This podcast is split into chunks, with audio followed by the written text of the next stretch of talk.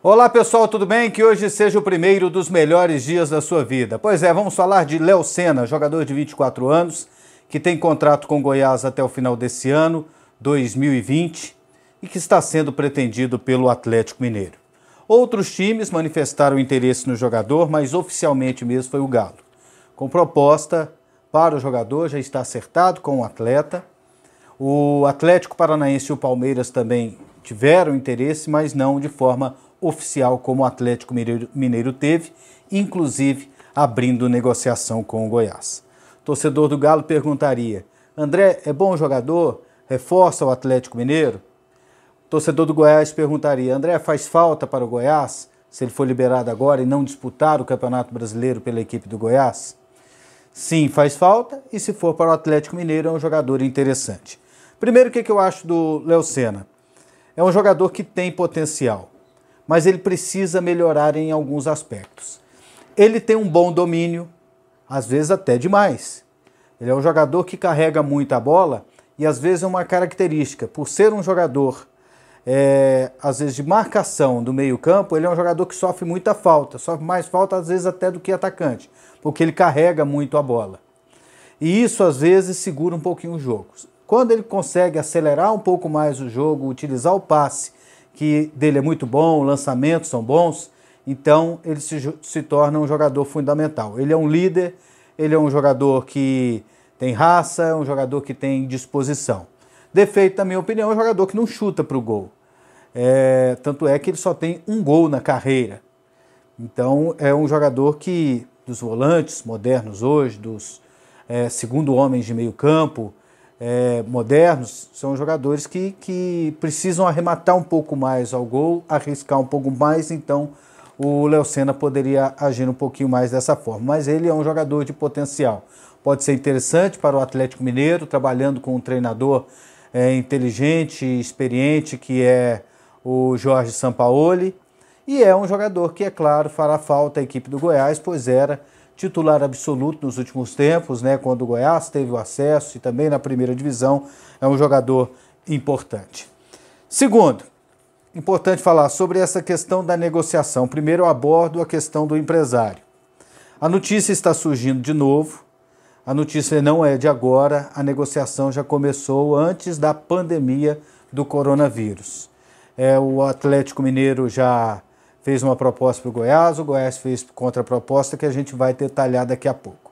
O que eu vejo também nessa situação, empresário, Ricardo Scheid, para mim é um empresário ainda novo, inexperiente, fala algumas coisas, eu acho que na tentativa de conseguir uma liberação mais rápida do atleta, mas não é o caminho certo, e eu acho que não são declarações que venham a sensibilizar o Goiás. O Goiás não tem medo de cara feia, não tem medo de fazer a negociação que lhe acha melhor. Não é porque o jogador tem contrato a vencer no final do ano que o Goiás vai pegar qualquer proposta.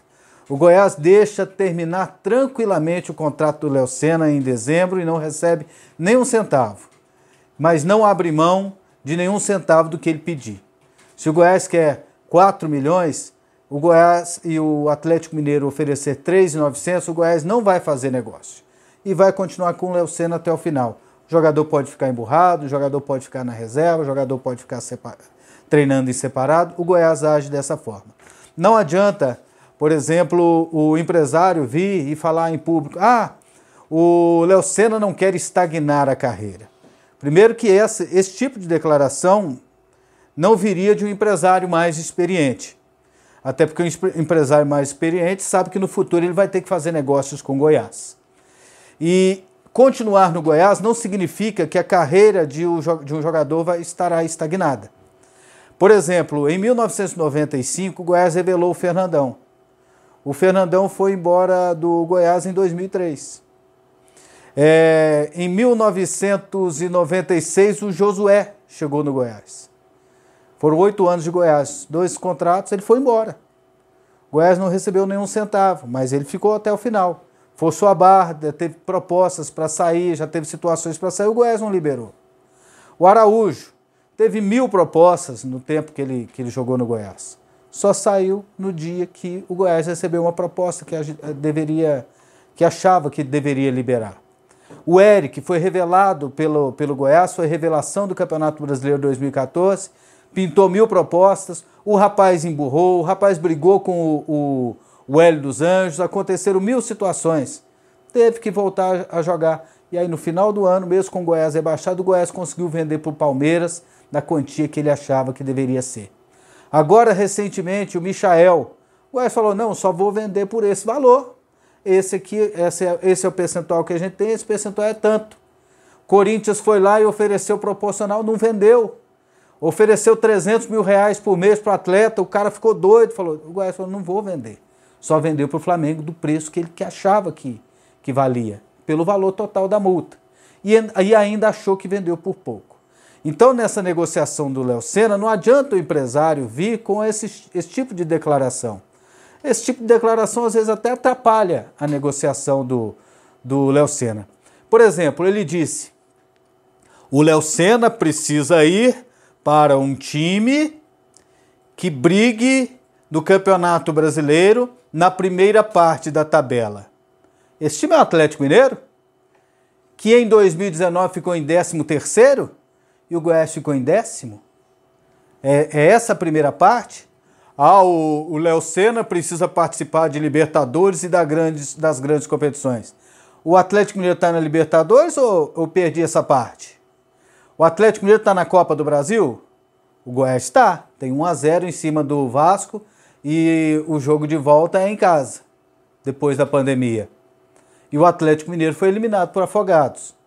Então, o Atlético Mineiro não está na Copa do Brasil. Então, é muito relativo ele falar que a situação esportiva para o Léo Sena lhe será favorável se ele for para o Atlético Mineiro. Isso é muito relativo. Então, o empresário tem que ter muita calma nessa hora. É lógico que o Atlético Mineiro é um clube maior do que o Goiás, mas não significa que ele indo para lá ele vai ter mais sucesso do que está na equipe do Goiás. Não significa que se ele ficar no Goiás mais 1 ano, 2 anos, se ele não vai decolar na sua carreira, assim como esses exemplos que eu citei de jogadores que conseguiram decolar nas suas respectivas carreiras. Pois é, em relação à proposta, Goiás, o Atlético Mineiro teria oferecido 3 milhões de reais mais um jogador. O Goiás não teria aceitado essa proposta e fez uma contraproposta e não se sabe o valor. Pode ser alguma coisa em torno de 4, 5 milhões de reais. E aí eu digo para vocês, gente, se o Atlético Mineiro oferecer 3.500, não vai levar. Se a proposta for 4, vai levar só se for por 4 milhões. Não importa se o jogador está há 7 meses, 6 meses, se daqui a pouco em julho ele pode assinar pré-contrato, o Goiás não vai se emocionar, não vai se sensibilizar com isso.